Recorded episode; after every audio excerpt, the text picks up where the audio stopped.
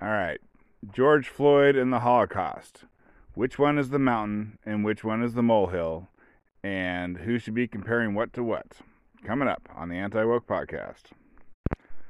Whoopi Goldberg made some comments about the Holocaust the other day that was kind of amusing or interesting. Um, I think she's one of the women on The View, like the TV show The View.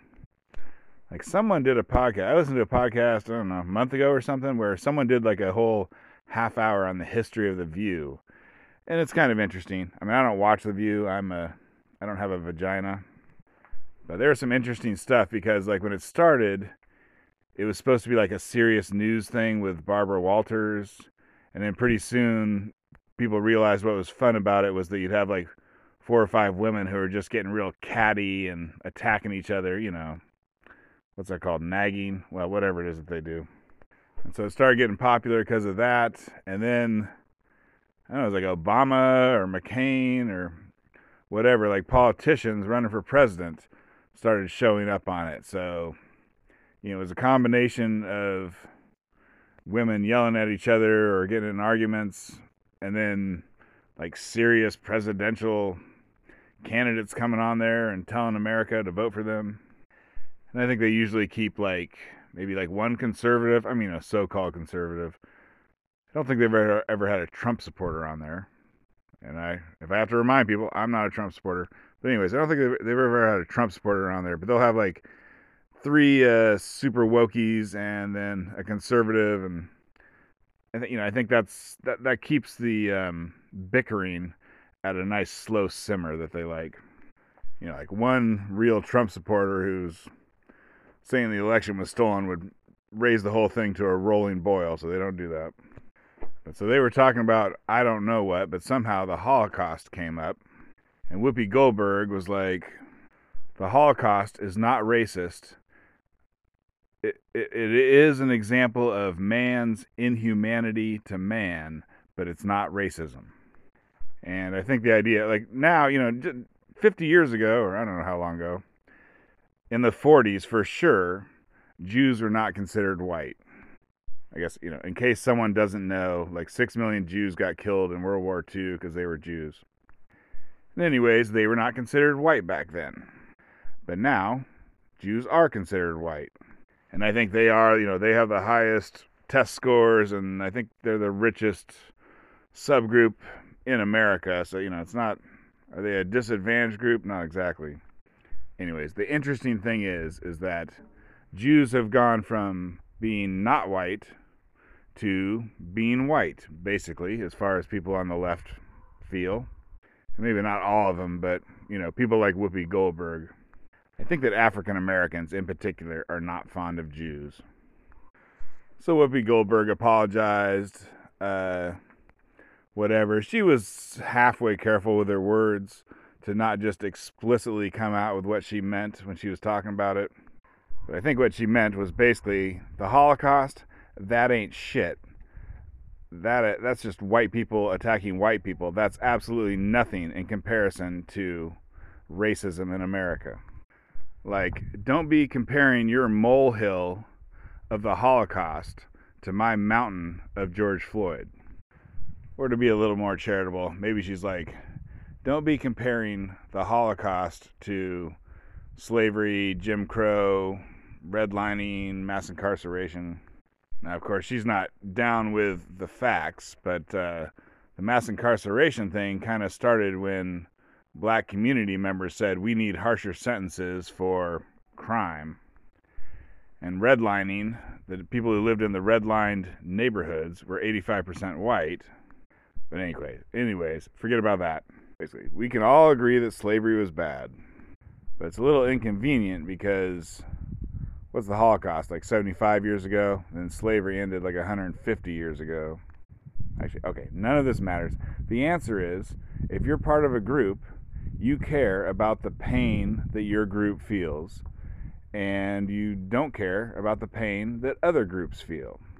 And I think that is right. That's that's completely justified. Uh, I mean, I'd rather have an entire country in the Middle East go up in complete and utter flames than to have someone, you know, punch my mom in the face. And I ain't saying it's right or moral or justified or whatever. This is just we are humans, we are apes, and that's how our ape brain works. So I understand. But I guess I like to talk about how the mainstream misinformation media is always uh, giving the wrong impression through lying or lies of omission, etc. But just how like the Asian hate crimes are committed by black people, I think the uh,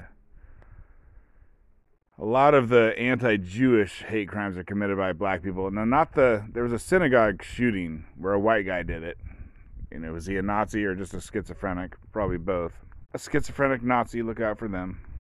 So the big famous ones were done by a white guy. Well, the recent one was done by a Muslim. Anyways, your average everyday hate crime on a Jew is like a Hasidic Jew. They wear those funny hats and they have the funny hair. And then, like, a black guy will come up and just punch them in the face and maybe kick them when they're down. Like, that's your average hate crime against Jews. Plus, people like to spray paint swastikas. And that ain't usually white guys doing that either, although sometimes they do. I mean, a decent percentage of that is Jews doing it on their own, you know, hate crime hoaxes. Everyone does it. If you can, you do. All right, I'm rambling. What's the point? I guess basically it's, you know, I've talked about it before, but how false accusations of racism against, uh, you know, white Americans, the end result is thousands and thousands of murdered black people by other black people. I think that uh, calling Jews white and then downplaying the Holocaust is probably not going to have the desired result of uplifting, you know, people of color. Probably going to harm them. So it's a, it's always a sad situation. So I was looking into it more, and Whoopi Goldberg went on the Stephen Colbert. Is he the Tonight Show? Whatever show he has, whatever woke piece of crap show he has. And she's like, "Oh, I, you know, I'm sorry that people are upset." She wasn't sorry, but she's, you know, she said the classic, "I'm sorry that you're upset, you dumbass," which I liked. I mean, and she's like, "I'm not going to give a fake apology," and I think that's good. I don't. People should not be giving these fake apologies. So that was good. I like what Whoopi did. Good job, Whoopi. And I went and looked up some stats. So this is Wikipedia, super woke Wikipedia. You can you can take it to the bank. Okay, so reading from Wikipedia. In the 1998 survey, blacks, 34%, were nearly four times as likely as whites, 9%, to to have answers that identified them as belonging in the most anti Semitic category. And so that's 1998. And you know, in 1998, there were still white people who were racist in America. So who knows what it is now? There may be, you know, blacks may be infinitely more anti Semitic because if they're 30% or 20% and whites are zero, then that's infinity.